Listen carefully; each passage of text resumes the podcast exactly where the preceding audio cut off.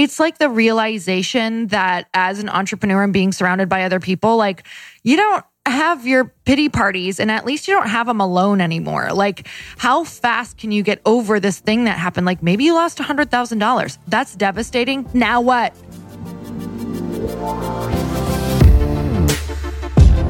Welcome, everybody. This is For the Love of Money, where we are making you unapologetic about your pursuit of success by sharing the tools, tips, and stories of those who have already made it.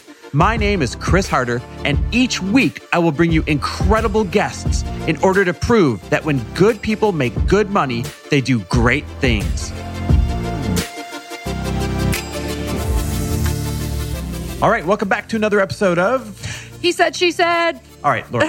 today I've got something really specific I want to ask you about, okay? Oh, yes, And- let's do it. Hold on. It has something to do with, well, what happened yesterday when I was trying to park the motorhome, it got me thinking a little bit about one of your superpowers. And it actually led me to doing a whole episode that's coming out soon. So, spoiler alert on your three superpowers that have absolutely caused your massive success in business.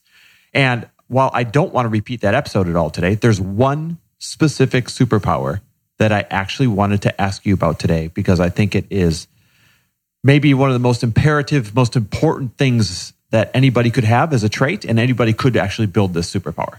Oh, I love this. Do you know and what I, it is? No, but I do want to say um, it's not just parking the RV, guys. It's parallel parking the RV with trees and branches that like you are near hitting. Like it's an insane uh, like feat to be able to park this thing. so it is. I, I setting will- it up. I will vouch for my amazing driving skills. okay, well, here's what happened. I don't know if you remember this, but um, when we first pulled up at home yesterday after Mm-hmm. being away camping for a few days, uh, and for those of you listening, we have to find storage. We live in LA. We have this huge 41 foot new bus, and we have to find storage for this thing. They have storage all over, but we haven't found it yet because we keep taking it every weekend. And well, let's be honest, because we haven't made it a priority. And so we're parking in front of our house for now. And we've got these cones that reserve about 50 feet of space out in front of the house. And I got home, we got home yesterday, and somebody had picked up all the cones, put them in the yard, and parked one car there. and when I pulled up, I blew a gasket, like lost hmm. my SHIT, right? and so I'm sitting there laying on the air horns. Yes, I have air horns. You know, like what They're semi trucks amazing. have? They're amazing. Nothing makes somebody But move like an air horn. annoying. So picture this. We're in our beautiful neighborhood. I'm laying on the air horns with the bus pointed at this person who parked there. and I'm just laying on them, hoping that I don't know, Nobody's maybe in the somebody- parked car, you guys. Or that No maybe one. somebody would come out of their house and I've never and see this. experienced this. Now, even as I describe this out loud, it's kind of spazzy and juvenile. But sometimes you I think? just I don't have any other way of, of reacting. It's like in me. So here's the point. Here's the point. Lori yells at me. She yells at me and she says something like, and I don't, I don't remember the exact quote, but you're like, are you going to keep being an a hole or are you going to be a problem solver because you're not probably the, uh, solving the problem? I said, Are you going to be a problem solver or a baby? Oh, that's what it was. That's what it was. She literally yells at me as I'm doing. it. She goes, "Are you going to be a problem solver or a baby?" Now, could I have said it better? I'm sure. But I was in the heat of the moment of an RV, like directly blocking the entire street and him air horning in a neighborhood with people watching to a car with no one in it. what is that? Like, I'm so confused. That was being a baby. oh my God. Now, here's the thing. This snapped me out of it. This made me realize right there, I really am just one of two things right now. I'm either a problem solver or I'm being a baby. and I'm sure half of you out there are natural problem solvers, but I'm sure the other half of you listening right now are maybe closer to the spazzy baby.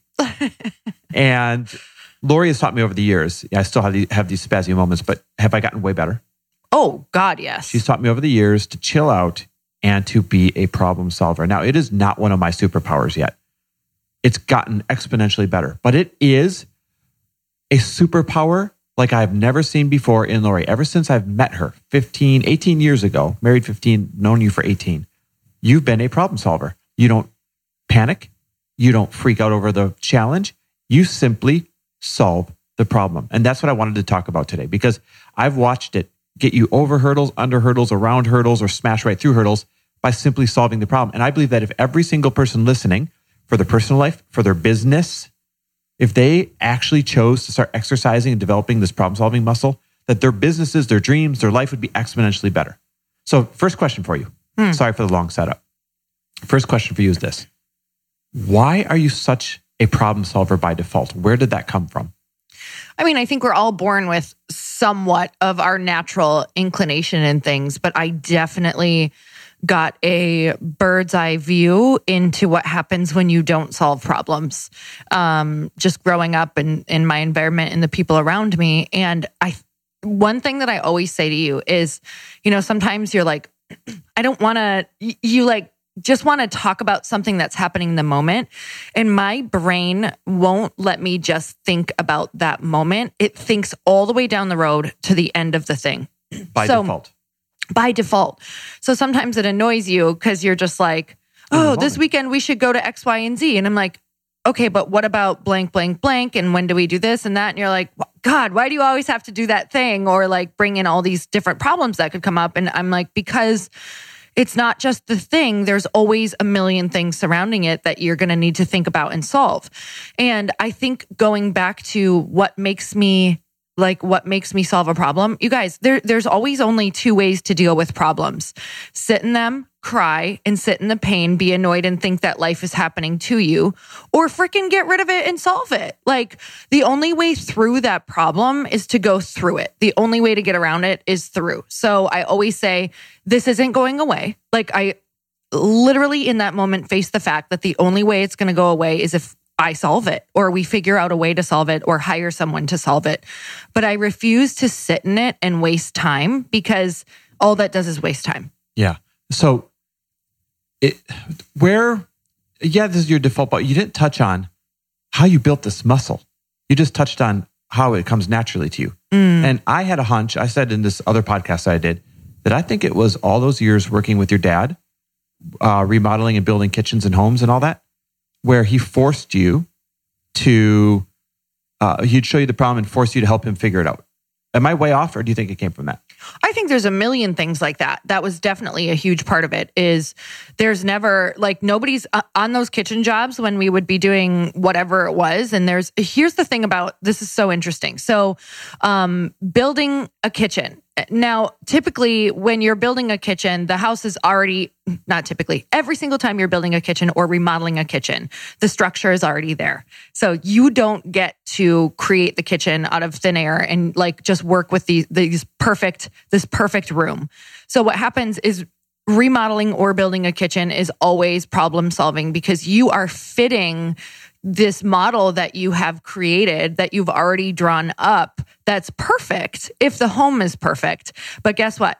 Nine times out of 10, the home is never, actually 10 times out of 10, the home is never perfect. So you have to solve all of these problems before your idea can fit into this already made box, which this is works perfectly with thinking about how the world works. You have this dream, this vision, but, and it's going to work perfect in your mind, but you have to retrofit it into something that's already built in someone else's idea.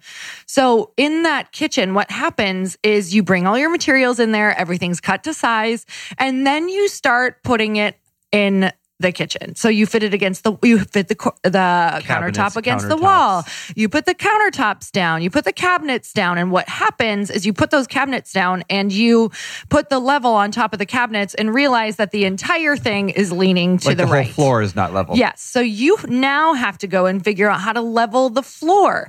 So there's a, and, and here's the thing when we're on a kitchen job, we don't just stand in the kitchen because the floor is not level and say, who's going to come help? Oh my God. And start crying and pouting because nobody is coming. Are you the job is your kitchen. Right? Nobody is coming. Just like when you were part, your the job is Yeah. parking No the RV. fix it for you in your mind, you pictured this perfect parking spot in front of the house. And when it didn't fit your expectation, you threw a baby tantrum. Mm-hmm. Like, okay, and it wasn't a baby tantrum, it was a real life big man It was tantrum. an air horn It was an air horn tantrum. I mean, like that was a great thing to that that was a great thing to live through. I wish that would have been on film. yeah, that would have been great. That's the moments where I'm like, God, we need a reality show. And I also would be like, please don't put that in there. That was embarrassing. I was just going to say, that's exactly what you would have made us cut out. Okay. So I, I want to get back to the topic here problem solving and why other people can develop this. So, number one, you first said, well, this is naturally natural to me. And even when I'm trying to be in the moment, I'm like, Lori, let's go do this this weekend. You can only think about the potential problems and start solving them. Yes. Then I push you further. Where did where do you think you developed this muscle? And you gave that great analogy of working in kitchens with your dad. There's always going to be something off. You have to fit into a imperfect space and create perfection out of it. I watch you do that in our businesses right now. Everyone listening, they could help this. This could help their personal life and this could help their business. What's the first couple of things they need to do if they're built like me to start changing and seeing how to solve the problem right away? um catch the frustration because i get it. It's not that my frustration doesn't come and that i haven't i for sure and once in a while definitely have a temper tantrum like uh they won't be long though. So what will happen is i will feel that start to rise and i'll start to feel that i want to avoid it or retreat or want someone else to solve it or get pissed. And the thing about getting pissed is it solves nothing so feel it, get annoyed, and then say, How long do I actually want this feeling? Because it's not going to go away. Sometimes I think we think the more mad we get, the more it's like going to help the situation. And it actually makes it way worse because you block all of the access that I believe we all have as humans to a creative problem solving place. So the only way you can get to that creative problem solving place is to calm down and kind of sit in a space of like proactiveness. Be like, okay, take a deep breath, catch it, and just be like, what do I need to solve this problem right now? Is this something I can solve right now, or can I start setting it up to be solved later? It's our expectation and our attachment to the timeline and to how we think it's supposed to be that's causing that temper tantrum. So you got to release all that in order to even solve it. And here's the thing there's a hundred problems a day. And like, I have a hundred problems right now in my day that if I thought about them all at once, which is what I think a lot of overwhelmed, panicked, anxiety ridden people do, because I used to do it. If I think about them all at once, I literally will have a panic attack and a nervous breakdown, meltdown. Like I am very capable of that. But it's releasing the attachment and the expectation of what you thought this problem was going to be that's solved, right? Like right down to when we thought we would have to bring the motor home in, when we wanted to go camping and all of these different things. It- I had the ability immediately to go, well, we'll change our plans. And for you, a lot of times, which actually can sometimes help, you're like, no, this is what we're going to do right mm-hmm. now. Like, I want this right now. And you get really irritated about it. And sometimes that can actually serve you. Mm-hmm. But it's also so if you could simultaneously do that while releasing the expectation and say, maybe we won't have this motorhome fixed by the weekend, what would our backup plan be? So I'm always kind of, you know, thinking through how can I release this expectation super fast and reset? So I, am very nimble in my thinking and my expectation because I know that expectations just cause pain. I love that. So don't sit in the muck. Don't throw the fit. Start becoming very nimble in any situation. Like be quicker to catch the uh, that you're about to blow up over the situation and say, what's the backup plan? Or Yes. what are multiple backup plans? Yes. Okay. So next thing. So people are like, okay, great. I'll stop spazzing and, and I'll start thinking, great, what's the next plan? Where do they go after that to become a better problem solver? How do they start to develop that muscle over and over? I think when I'm in the problem, I just say I I I literally bring every option in to what are my actual options. Here's where people freak out. Most all the options are not good. Yes, that's what I was looking for. Is, is, is it's not like I'll say like, oh, this is a great option. No. You're usually choosing between uh, multiple lesser expectations than what you had. Exactly. So you have to pick the best worst option.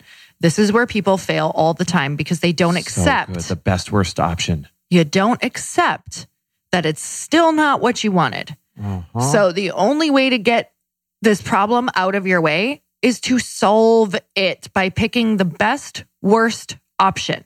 So I pull every option in and I say, you know, just literally, even with the RV, I said, here's our options. You can either do this and this and park over this driveway right now while we wait for this person to come and move this car, or we need to go find another spot. Those are your only two options. Pick. So it wasn't either option that you wanted. You wanted to keep laying on the air horn until some some random person came and walked from who knows where. And that wasn't an option. Let me describe the exact less good option Yeah. that we chose that ended up being the best, not so good option. We had to park blocking the neighbor's driveway, but the home's empty and for sale. So Yep. bad, but not that bad. we also had to scrape across this crazy set of branches in a tree overhanging their yard that we don't have overhanging ours. Bad, but not so bad. Like you're not going to see those scrapes on the 12 and a half foot tall On the ceiling. roof. Yeah. Right. So that's a perfect example of we just had to settle for the less optimal choice that came with some small little itty bitty problems, but they're not problems that are really going to change the world. So why not accept them? And here's what I want to say. It's not that I didn't think about parking our neighbor's driveway in. Here's exactly what I did. And it's not that I didn't think about the branch scratches because it was like, yes, this is our best, worst option. Because you guys, there's no parking around our neighborhood. Like we would have to go park this thing far away. And unfortunately, there's been a lot of break ins. So we don't really want our RV to be broken into or stolen or hijacked or whatever that looks like. So with that said, we wanted the RV in front of our yard. So when we parked in the driveway of the home that's empty, I was like, okay, worst case scenario, people know this is our RV. So if they knocked on any door, they'd point them to us. If for some reason a realtor needed to get in here at seven on a Sunday, which I was like, okay, that's probably not going to, the likelihood of that is probably not going to happen. This car we didn't recognize. So we knew it wasn't our name. We knew that it was like someone who would probably leave, which they did end up leaving. And so we also said if they ticket us for parking in front of this driveway, can we accept the ticket? Yes, we can pay $60 to, you know, park our big ass RV in front of our home until we can solve the problem. Three, are they going to tow it? Hell no. They're not going to go get something that can actually tow this. And they wouldn't be able to because there is a car parked in front of it. So they wouldn't even have access to it. So I solved all of those problems all the way down the road. Like, what's the worst case scenario of this best worst option? And that's what you have to measure. And can you accept worst case scenario of the best worst option and then move forward with it? And you just have to deal with everything that's going to come with it and accept that. So if I didn't accept the ticket, that would just cause another problem and it would go onward from there. I want to repeat that. If you can accept the best, worst, Worst. case, best scenario, how'd you say it? If you can accept the best worst case scenario, Yeah. I don't remember. I said it three times though. Go back and listen because it was absolutely brilliant because it, it hit me like, duh, that's the whole secret. Okay, real quickly, how does this apply to you building your light pink, your alcohol business right now? So let's apply this to this this superpower to business. oh God, I have expectations of who I want involved as investors. I have expectations of the way that I want this. Do you know? Do I want this in retail? Do I want this? Where do I want this? And it's changing constantly. I have expectations of how I want it to come out, and the expectations all have not been exactly what I think they're going to be. So I have to keep on going back to the drawing board and going, okay, you know, even though um, this happened and this person or this partner is not interested or this person is interested, what would this look like? This is going to take us down a different road. Like, I have now had 20 different plans and you have to be nimble. You literally have to let things flex and change because I really feel like if I did not understand this concept 1 million percent, that there's always a way. And the way that you are thinking in your head is not the best way. It's just not. You have to surrender and be nimble and really think on your toes. And yeah, sometimes it's not going to come out the way that you want. Like sometimes the first year of your business is not going to be rolled out or launched or have the things or the people or the money or the website or, you know, whatever it is, the way that you want. But that's never how it works. So I know that from, you know, I know that from being in fitness. I know that for even how the body changes. I understand that for, from being an entrepreneur now for over 10 years. Like, I get that my ideas are not the ideas that is are actually going to be the thing that come um, to life. It's going to be my ideas are the carrot, and they bring me to the actual ideas of how it's going to go. Now, we actually teach these superpowers. We help you find yours. We help you find your weaknesses. We teach how to, you know, build these things, how to mitigate some of your weaknesses in our Fast Foundations Mastermind, which is for anybody, any entrepreneurs earning less than $500,000 a year. And we are about to re-enroll that five month mastermind and we are Yes. taking it all virtual this time for obvious reasons. And we actually have completely remodeled this thing to make it even better than it was before. We're like, hey, if we have to take it virtual, let's rethink the whole thing. So if people want to learn, how to leverage their superpowers, apply them to business, how to mitigate their weaknesses, like me, and apply it to business, they need to go check this thing out. What's one reason that you would give that they should go check out Fast Foundations? Oh, we can't, you absolutely can't build your business alone. The amount of conversations that I have with you and other business people who have done this before, I mean, I'm having five to 10 conversations a day with other people because I do not have the answers. Um, and I need to know what the journey actually looks like because Google won't tell you. You can get all the steps and strategies laid out in front of you from a, you know, business course without being able to ask questions, but you need to be able to ask questions. You need to be like, you know what? I did all these things, but here's what happened. What would you do? Like problem solving. So that's all being an entrepreneur is. We always talk about this, Chris, because you are such a good strategist that I use you all the time for strategy. Um, but I think between you and I, with you laying out strategy and me being super nimble with like, hey, we got this far with this one. Now let's reassess because here's the problem with with this strategy.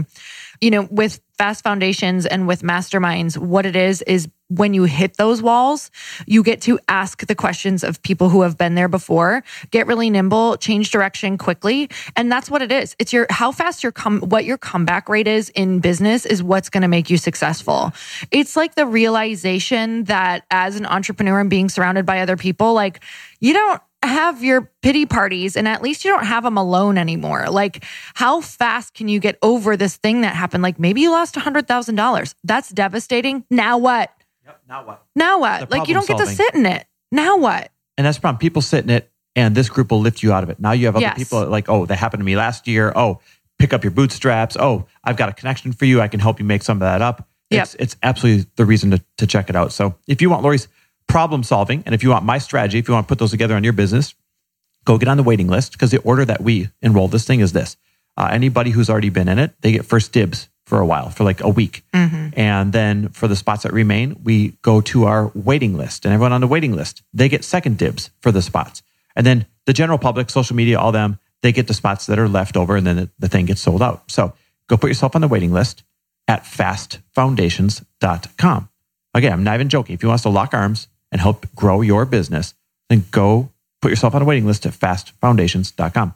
All right, Lori. So thank you for letting me share my spazzy story. But more importantly, thank you for really expounding on problem solving, where it came from, how people can exercise this muscle. My life has gotten better because I've started exercising this muscle. You wouldn't know it during the RV moment yesterday. But you know, our business, our life, our marriage, everything's gotten better because I've chosen to exercise this muscle several years ago. And it's always a work in progress. And I know everybody else out there, if they choose to exercise this muscle, the their life, their business, everything in, that they're striving for is going to get exponentially better as well. Well, I just have to point out that I think you are one of the most brilliant numbers people, strategists, and like launch plan ideas. Um, so, you know, I feel like so grateful that I can um, offer something that is good for you. Because Oh. you always help my life. Like always when I'm trying to lay out different business plans that I don't understand or breaking down the money. Like that's huge. I appreciate that, babe. All right, guys, thanks for listening. We hope you like our stories, like our advice. If so, share it, tag us. Yeah, I want to know you- what your biggest takeaway was from this. Did you have a moment? Make sure you tag Chris and I so that I can reshare your story. Yes. And in the meantime, go check out fastfoundations.com. Bye. Adios. Thanks for listening. And if you loved this episode and know of someone else who is as successful as they are generous, please pass them on to me. It would mean the world to me if you help me get this cause and this message out to as many listeners as I can. So please, if you liked what you heard, it goes a long way if you take 30 seconds and leave me a five star review and share this with your friends. I'll be forever grateful. And until the next episode, cheers to your success.